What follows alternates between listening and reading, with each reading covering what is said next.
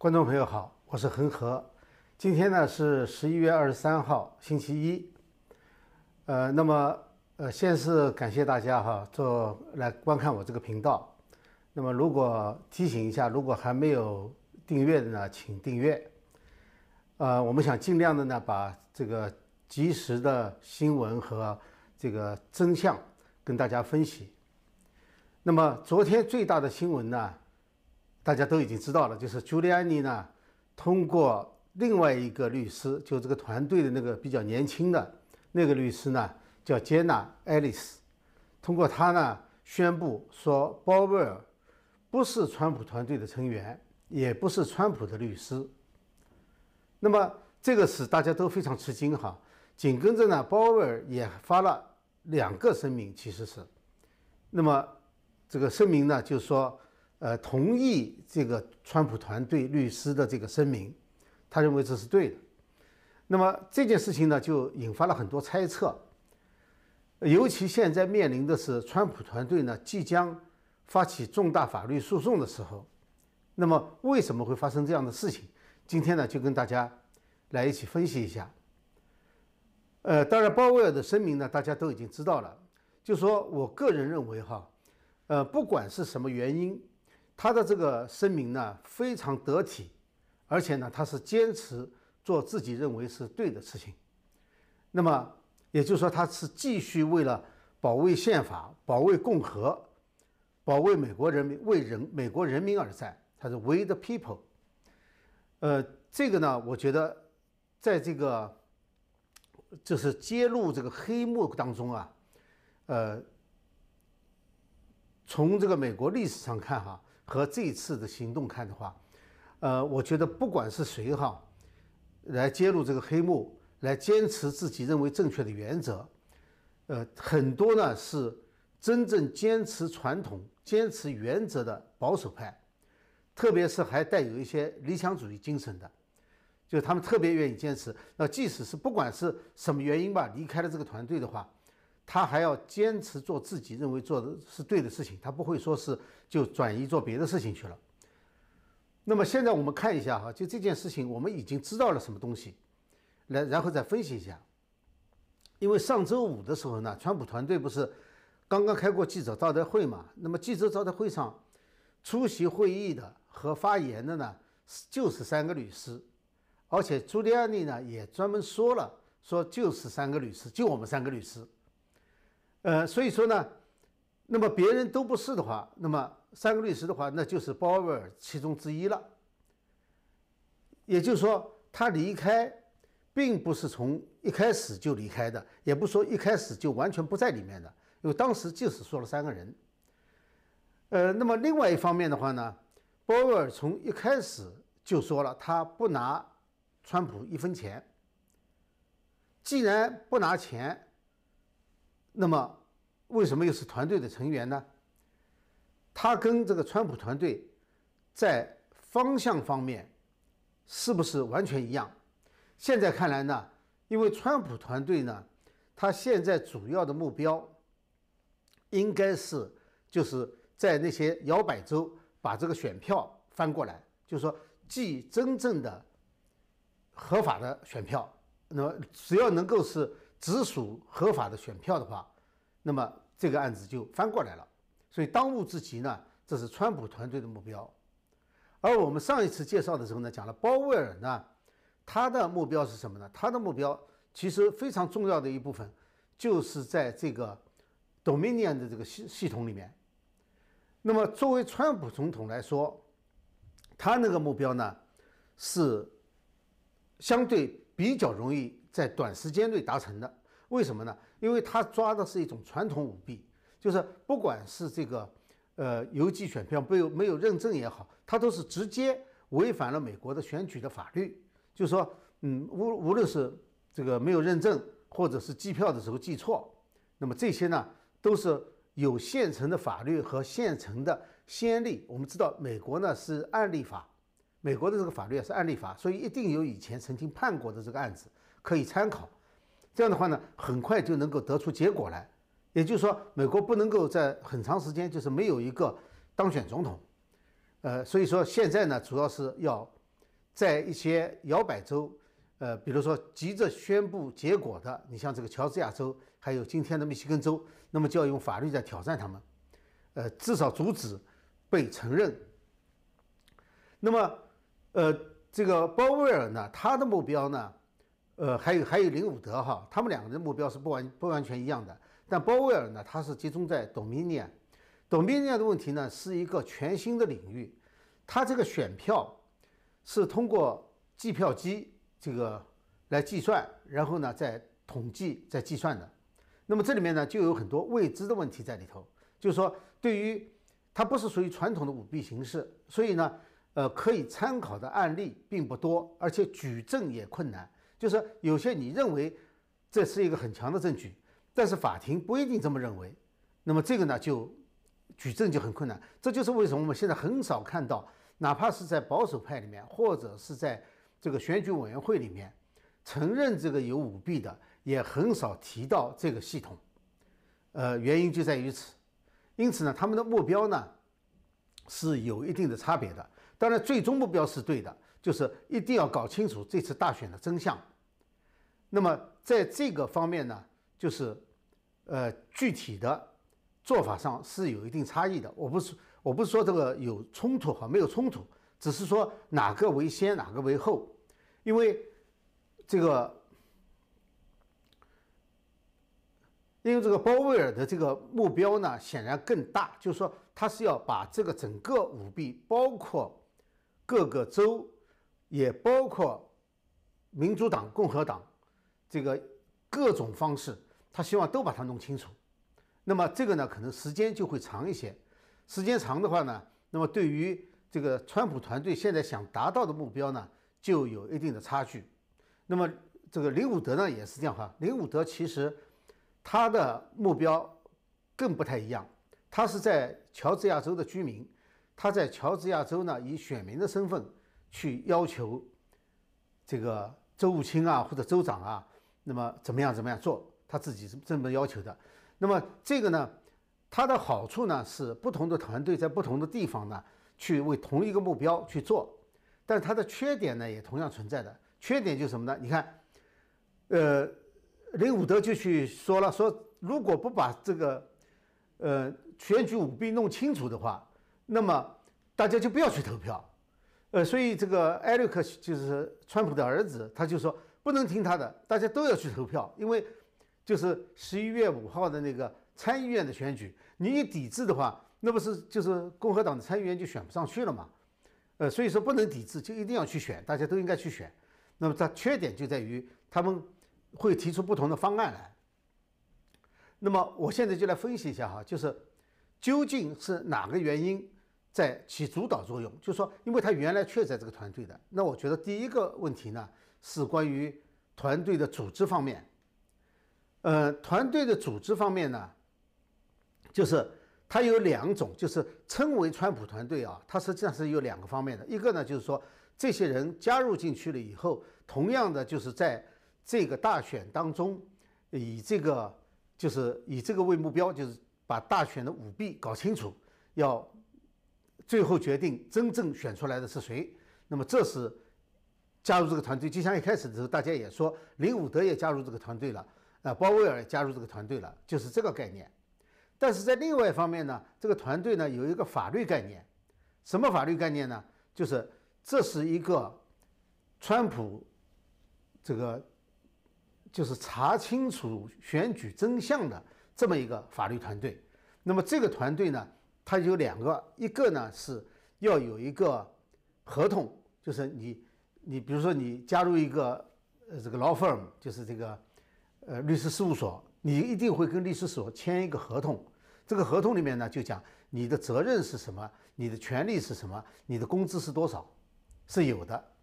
而鲍威尔呢从来没有签过，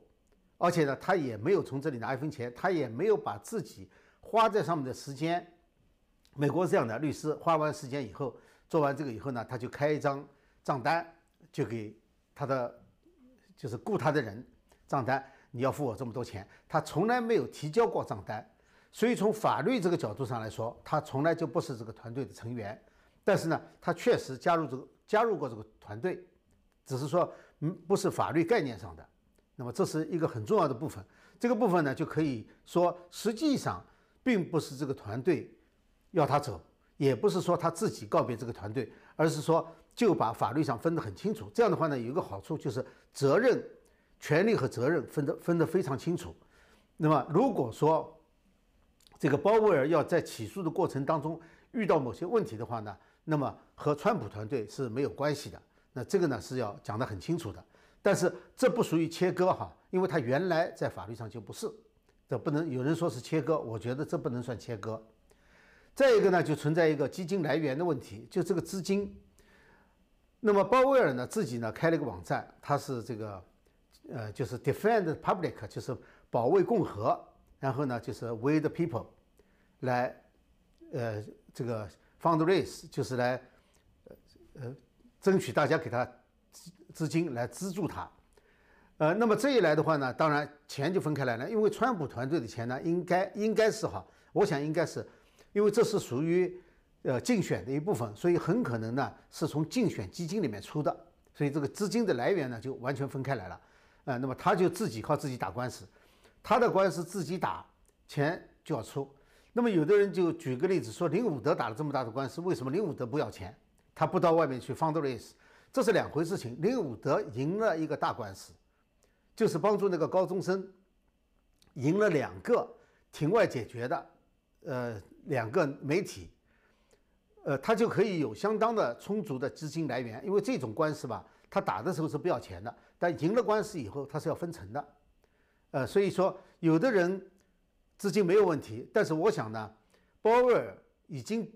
冒着很大的风险和。资金方面自己的损失来帮弗林将军，帮弗林将军打打官司了，所以在经济上我觉得他是可以去要求这个社会资助的，因为他毕竟是为大家争取一个最基本的权利，就是这个民主选举的权利，这个权利不能被剥夺，所以我觉得这是很正常的事情。大家可能不知道，在美国打官司其实非常花钱，不是说一个律师能无偿的给你打，下面他要有雇很多人。去帮他整理资料、收集、分类，做很多很多事情，非常非常贵。呃，一般哈，一般像算小时计算的话，他最后这个律师事务所，你去打官司，律师事务所是会按小时给你计算的。价钱有多贵呢？呃，我们记得当时美国有一个特别有意思的案子，就是争这个孩子的抚养权，就是两个华人。后来把一个孩子，我现在不记得这个名字了，大概十几年前，把一个孩子给了一个美国人养。后来美国人把养了大了一点以后呢，他们又要去把这个孩子抢回去，要回去，要回去以后就打官司。这个领养的这个家庭就打官司以后，五十万美元抛进去了，就为了一个孩子的监护权，五十万美元抛进去，就完全几乎是破产了，就是这么一个。就这么一个概念，那么还有一个概念呢是，就是这个雇律师有多贵哈？在加拿大，呃，法轮功有一个法轮功学员告这个薄熙来的官司，结果呢，有人帮薄熙来出钱，在加拿大给打官司，呃，是一千加元一个小时，他这么算的，就是他在家里面看这个法律文件看一个小时收你一千块钱，不是说上庭都收多少钱哈。他就是说，我看这个资料一共要花多少时间，按小时算钱，这个钱花一直在付给这个律师事务所。这个官司打到什么时候呢？薄熙来坐牢了，还有人在帮付这笔钱。你说说看，这要有多有钱？这没有国家的力量，谁会帮他付这笔钱？这个不是这个他儿子付的哈。呃，就就举个例子啊，就说，所以说这个，我我觉得这个鲍威尔啊是非常有一点这个理想主义的，就是。除了这个非常实际的这个官司以外，他是有一点理想主义的，呃，所以说在这个在这个问题上，他能够坚持一个原则。那么这里呢还有一个问题哈，就是这个就是美国呢是一个案例法，就是同样你有一个官司，这个官司呢如果说两个类似的官司，一个输了的话，会影响到另外一个。那么同一个团队，如果说是。不同的案例，但是是同一类的，比如说都是为了这个呃大选的结果。那么你打这个官司如果输了的话呢，就有可能影响到另外一个官司。另外一个官司虽然性质不一样，但是他会说你是同一个团队的，你打的是同一个官司，我们类似的情况可能就就不太有利。但是呢，如果说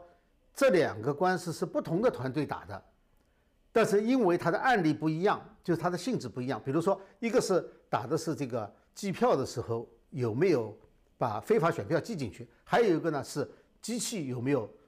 改变程序。那么这两个是完全不同性质的，呃，如果出于不同的团队的话呢，那它当然互相影响，我觉得就会小一些。这个呢可能是一个考量，我不不认为一定是哈，呃，从旁边来分析的话，这可以是一个考量，这只是我自己的观点。那么最重要的呢，我觉得还有一个问题，就是这个德国服务器的事情，因为鲍威尔的案子呢，他是讲的是这个。Dominia 和类似的，你像 Smartmatic 啊，或者是这个呃 Cyto 啊这几个服务器之间的这个关系，呃，它的重点呢在 Dominia 的这个计票上面，他这方面研究的很深，所以呢，他对德国服务器呢也知道一些，呃，但是呢，这个德国服务器呢，就在德国德国收缴的服务器呢，显然是在美国政府手里面。而这方面呢，没有一个人透露任何信息，也没有人给他透露任何信息。那么问题就在于，现在掌握这个德国服务器的，不管是谁，显然是不想和鲍威尔去分享这个内容的，因为一分享内容的话呢，就会出一个问题，就是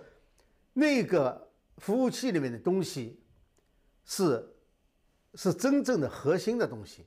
而鲍威尔现在收集的呢是外面的证据，比如说证人的证据啊，还有呢统计的证据啊，就这方面的证据。那么他在完全不知情，就是完全不知道德国服务器的情况下，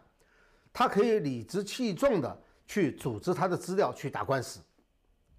但是他一旦知道内情以后呢，很很可能会影响到他的这部分官司。所以说，对于不知情的人来说，也许以这个就是自己收集的全部资料打官司的话会更有利，不是说他不想知道那部分内容，而是说当他知道这部分内容以后，可能会影响到他自己的对他自己收集证据的判断力，呃，不见得是一件非常好的事情。那么现在的问题就在于，现在掌握了这个证据的人为什么不出来说话？这是一个很重要的问题，因为我相信哈，这个里面的东西。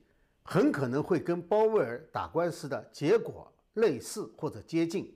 就是鲍威尔想弄清楚的东西，这里面很可能也有，但是这里面的东西呢，会起到其他的作用，就是另外的作用。那么这些另外的作用呢，可能对鲍威尔的官司有好处，也可能呢，呃，对鲍威尔官司对鲍威尔的官司肯定有好处，但是呢，它可能牵涉到一些目前美国政府不想披露的东西。或者不宜披露的东西，那么这个服务器呢，最好是完全分开。所以鲍威尔呢，不需要在这个团队里面，也不需要去分享这部分内容。而这部分内容呢，我个人觉得哈，很有可能是一个大杀器。这个大杀器在什么时候抛出来，很可能不是以法庭证据的形式在法庭上用，而是在其他方面用。因此呢。嗯鲍威尔不用参与这件事情，这也是为什么我们都知道了，这个服务器已经在他，而且大家都说了，在 Good Guy 手里面，在好人手里面，但是为什么一点音信都没有，还在非常艰苦的在外面打打官司？那么这是他们之间的这个影响。所以说，我觉得呢，就是作为他在这个鲍威尔在外面打他自己的官司是有好处的，就是对整个这个大局呢。是有好处的。那么，下面就要就讲一下乔治亚州了，因为鲍威尔在这之前呢说了，这个乔治亚州是一个大问题。现在现在，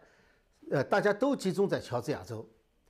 呃，乔治亚州第一要开始第三次计票，那么这次计票呢，必须要把这个票，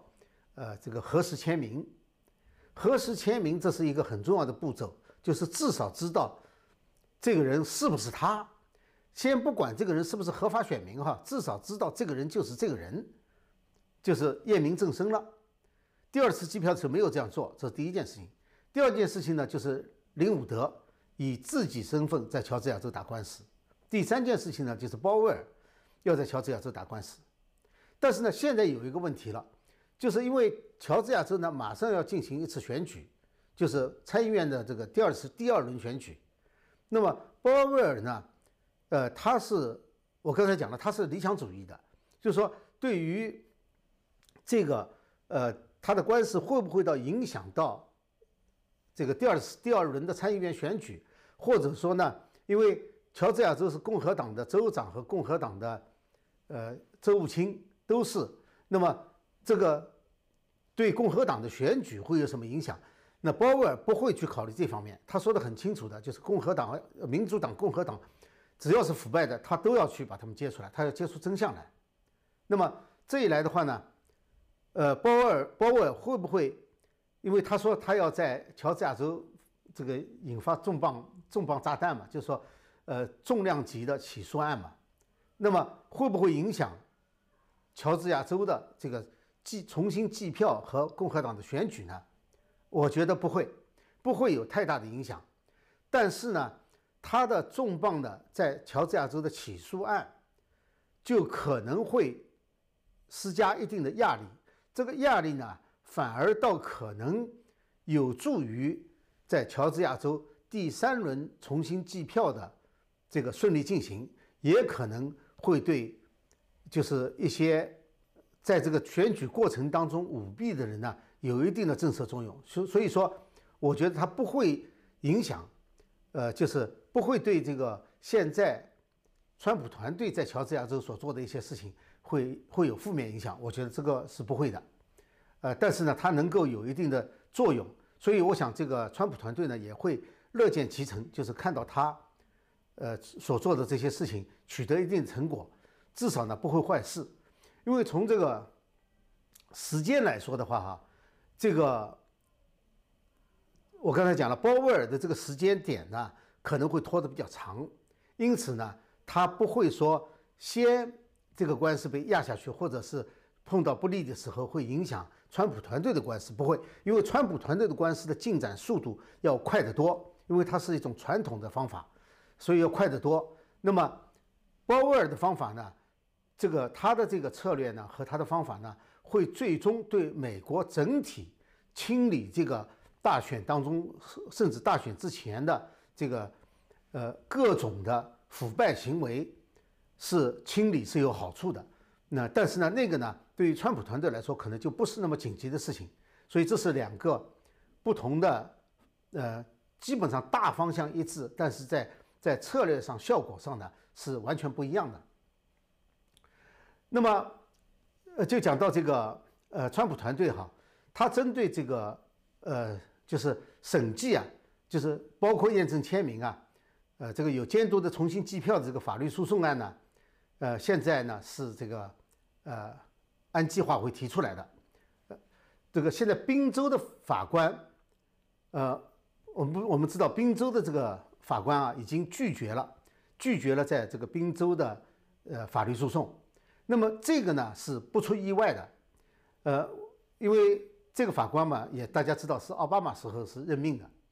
那么川普呢，当时就说了一句话，他说：“这实际上是一件好事，因为宾州法官一拒绝以后呢，他马上就可以上诉，呃，就减少了在宾州这个法官这里压的时间，压的时间越长，对川普团队越不利。所以说，很快拒绝以后呢，他们马上就上诉了，一下子就上诉到了。”现在是第三巡回法庭，那么今天呢已经有结果了。今天呢就是这个上诉案呢已经由第三巡回法庭同意川普团队的紧急要求，就说他们愿意来紧急审理了，要求是星期一下午就补充材料要送上去。那我想他们这个肯定是很快就准备好了，所以这是今天川普团队在法律诉讼方面的一个比较好的进展，就正好符合了川普总统自己说的。就说，很快的上到了这个上诉法庭，就是到第三巡回法庭去了。呃，川普总统的最后希望呢是能够打到最高法院，因为这是关于宪政的问题。那么另外一个呢，就是密西根州的州议会，他同意呢在周三上午呢就听证、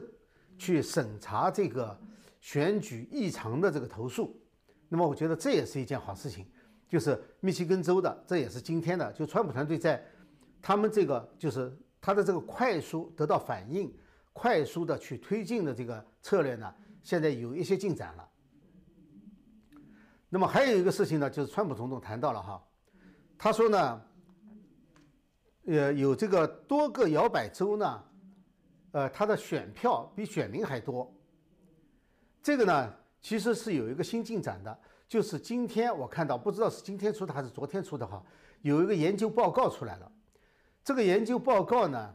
呃，是研究非法选民有多少参与了这一次的投票大选投票。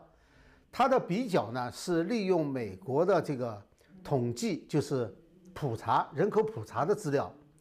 人口普查的资料，过去两届人口普查的资料，加上上两次大选。被查出来的非法移非法移民的投票数量，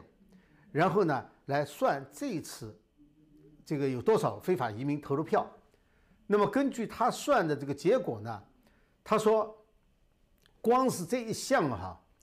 呃，不考虑其他的方式，就是非法移民投了票，就是这一项就足够让亚利桑那州和乔治亚州现在的计票结果翻盘。这还不包括其他的方面，所以说呢，在川普总统讲到就是说有非法选票的时候呢，现在又多了一个新的证据，呃，这这个新的证据呢，当然它是一个统计数字，但是呢，对于查票的时候去查什么东西就很有帮助，但这个呢，不见得呢，在核对签名这步就能够查出来，因为很多人，呃，这个民主党在不少州曾经发起过诉讼，就是不要核对。这个选民的公民身份，就他们希望不要核对公民身份，所以我上次就说了，这个不是一个阴谋，它实际上是个阳谋，是一个是一个议程推动的议程，尽量让更多的非法选民、非法移民去参加投票。好，最后呢，我简单的谈一下今天的一个新闻哈，就是加拿大有个媒体叫 Conservative Beaver，呃，就报道了一个说是索罗兹被逮捕。说目前呢，在美国政府手里，说他在宾州西区的联邦法庭呢被美国政府起诉，呃，而且呢是正在被这个审问。那么这个他说诉状呢是十月十五号，呃，结果呢就很快的有人呢就查到了，查到了呢说这可能是一个假消息，为什么呢？因为十月十五号这个递诉状的是。也是美国政府，但是美国政府告的呢不是索罗斯，是告的是四个俄国的骇客。那么，呃，这个，所以这个这个消息呢可能就是假的。呃，那么还有一个可以证明这个消息可能是假消息的原因呢，是因为就是在这个他贴了一个诉状在上面，那个诉状上面呢说了三条罪状，三条罪状呢，第一个呢是是这个呃。Wire fraud，wire fraud 就是就是电讯欺诈，然后呢，还有一个呢是，呃，损坏计算机。索罗斯不会去损坏计算机，损坏计算机倒很像是对骇客的这个指控，因为骇客一害进去以后，你的是你的计算机就坏了嘛，所以损坏计算机是对骇客的罪名，不是对索罗斯的罪罪名。那么，呃，这样看来的话，这个假消息的可能性就非常大。那么，另外他还有一个说哈，说是法官禁止媒体报道。美国的法官自从这个《纽约时报》和《华盛顿邮报》告美国政府，就是关于五角大楼文件披露以后，美国法官大概就再也没有能够禁止媒体报道的事情发生。他只能说，你不能把关键的当事人的名字披露出去，你要把那个涂掉，最多只能这样。所以这是。那么现在问题是我为什么要提这件事情呢？是谈到索罗斯，谈到索罗斯以后呢，呃，这里就有一个，就加拿大有一个媒体，呃，是一个电视媒体，呃，叫做 Rebel News。那么他们呢，实际上专门去追踪了这个 Dominion 的这家，呃，这这家在加拿大多伦多的总部。因为讲到这个索罗斯嘛，就我们就讲到不是说索罗斯跟他总部同一个办公室嘛。这是有一个人去调查去的，这个记者和一个摄摄像师，呃，两个人到了那个地方，到那个地方以后呢，那是在多伦多中国城的一个楼里面。据这个记者说呢，这是非常昂贵的一个楼，一个办公楼。那么进去以后呢，三零六室是 Dominion 的办公室，三零七室是一个叫 Tides，Tides 就是这个波浪啊，就是海浪，Tides 的办公室。三零七隔壁就是 Side by Side，实际上就是他们同租的房子。那么太子呢，是一个由索罗兹出资的。一家公司，所以这是这就这就连上了，因为这个不不大可能是巧合的，因为大家一直在怀疑索罗斯在做一些跟这个干涉美国大选的一些有关的事情，只是说没有证据，或者说呃不去查，但是这个呢就非常直接。那么这个记者采访的时候呢，就发现这个董明念，大家知道进楼的时候他不是有个有一个板嘛？每个公司的牌子都放在那个地方，就哪一房间是是哪个公司，哪个房间是哪个公司，那进去的人就容易找到。结果呢，就发现 domini 这个牌子呢被拆掉了。他们就采访了一个大楼的经理，当然经理把记者赶出去了。但在赶出去的时候呢，他说了，他说因租户的要求把它撤掉的，也就是说是 domini 自己要求把这个牌子撤掉的。那如果你没有鬼的话，你为什么要把这个牌子撤掉？你怎么会正好和一个索罗斯支持的公司、资助的公司在同一个楼里面，在隔壁？这是一个很大的问题。那么没几分钟以后呢？几分钟以后，这个记者就发现，居然有人把警察叫来了。那记者呢就追过去问警察了，就说：“你是有人报警了，从警察局出的警，还是谁雇了你过来的？”那警察就赶紧走。他就追着警察问，警察就不回答，这就是很成问题了。就是说，有人等于是把这个警察局的这个警察当做他们的私人保镖用了。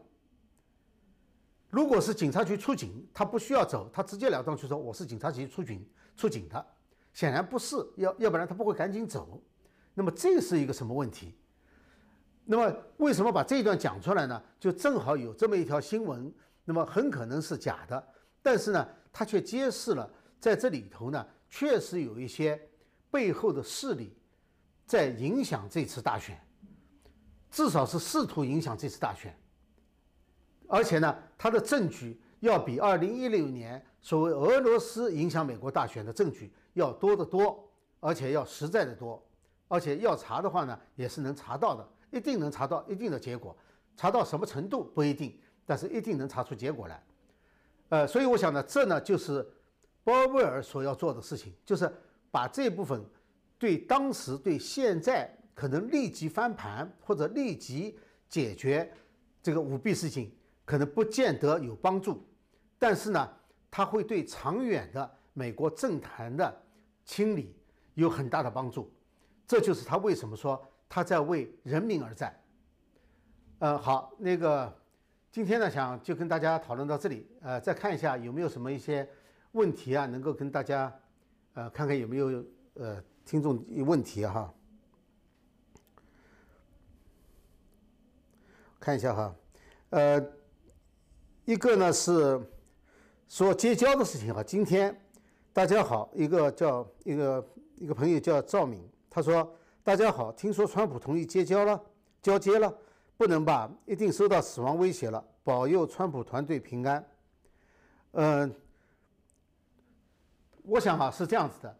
因为呢，这个负责接交的、这个负责交接的美国政府的机构呢，受到了非常大的压力。我想在这点上呢，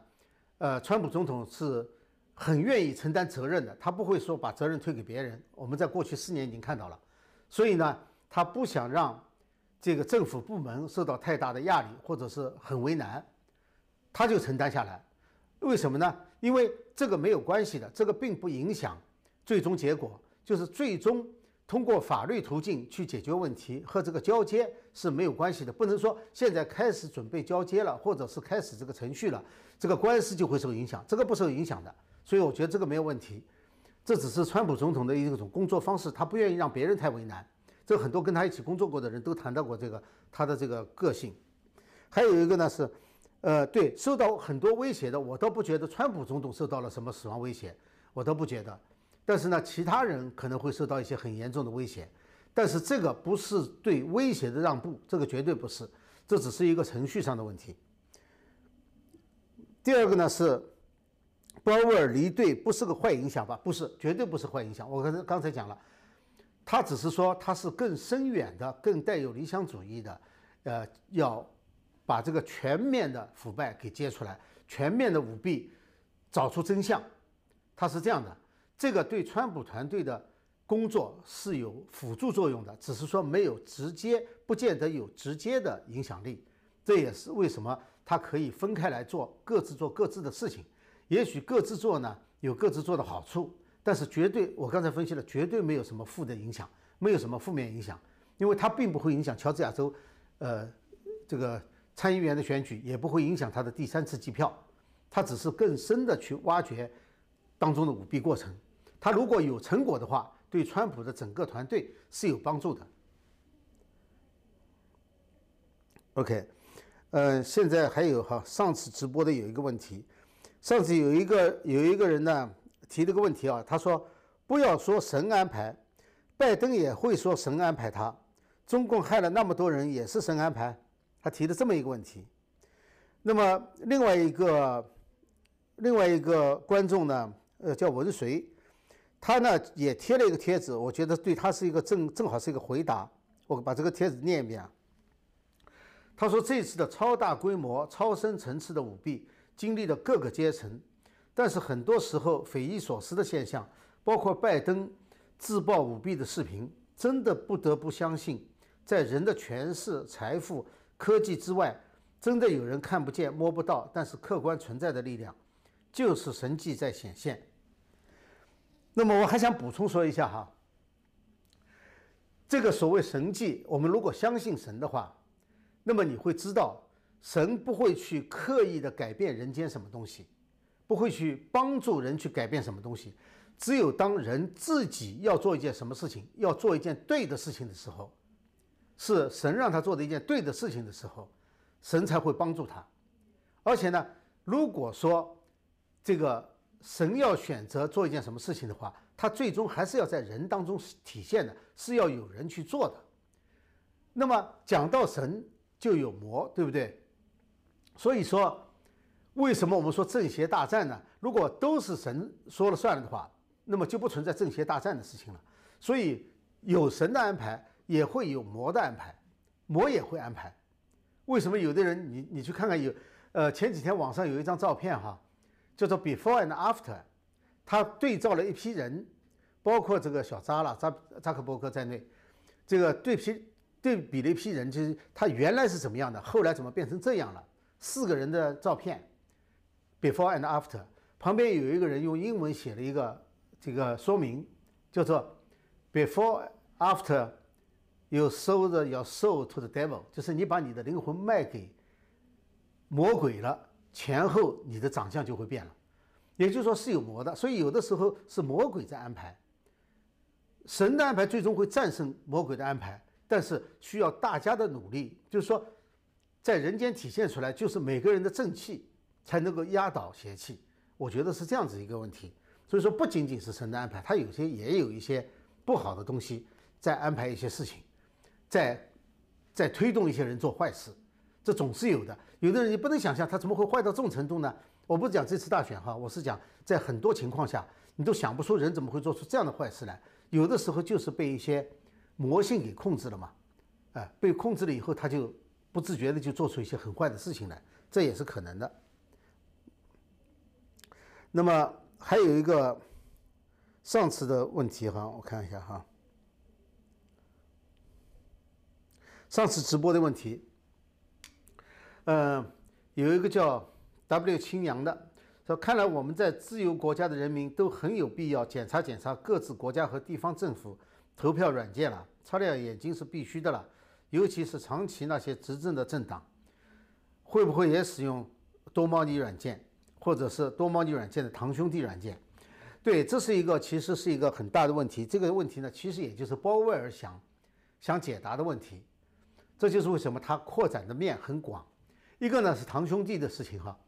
呃，事实上现在看来的话，所有的投票的软件可能都是堂兄弟关系，都是一致的。而且我上次也跟大家讨论过，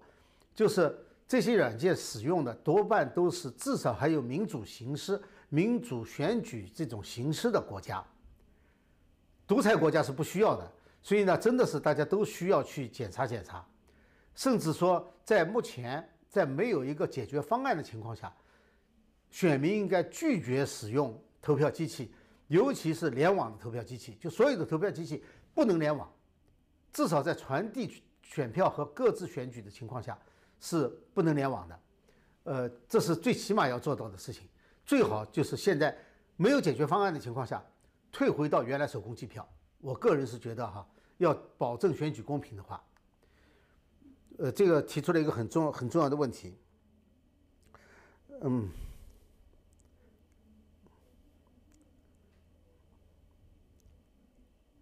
对，呃，那个还有一个哈，呃，上次的问题是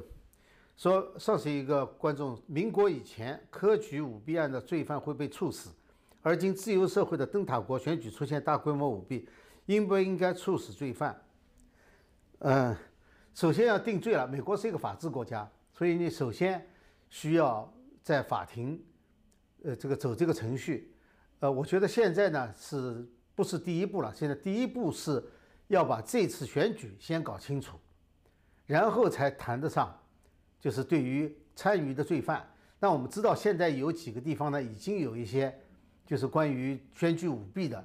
呃，像今天我看到一篇，不知道是真是假哈，是加州某一个地方，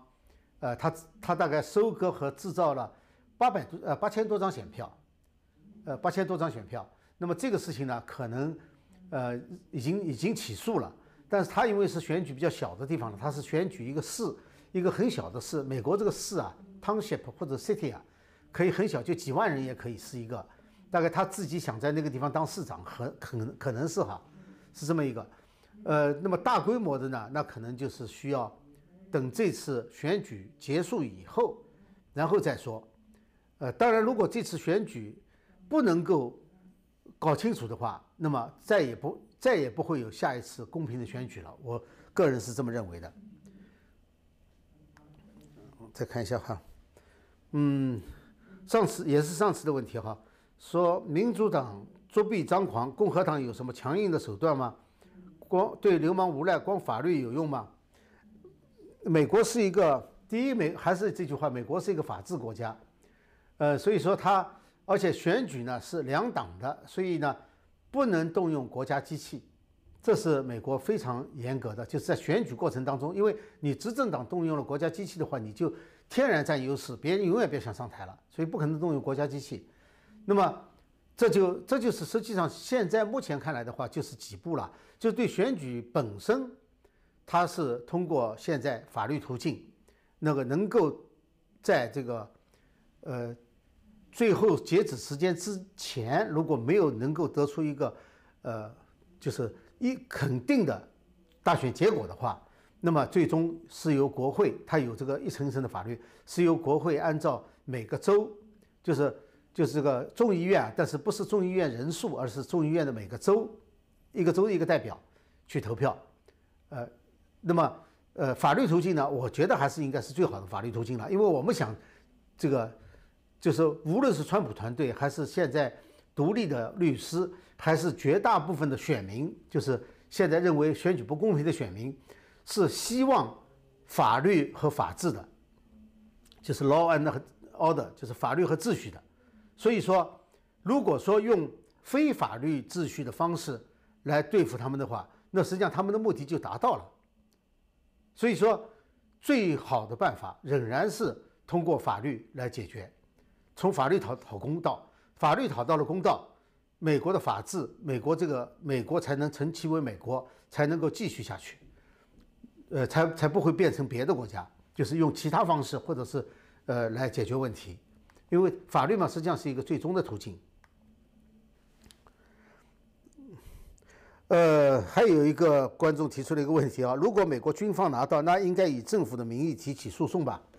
对，如果说这个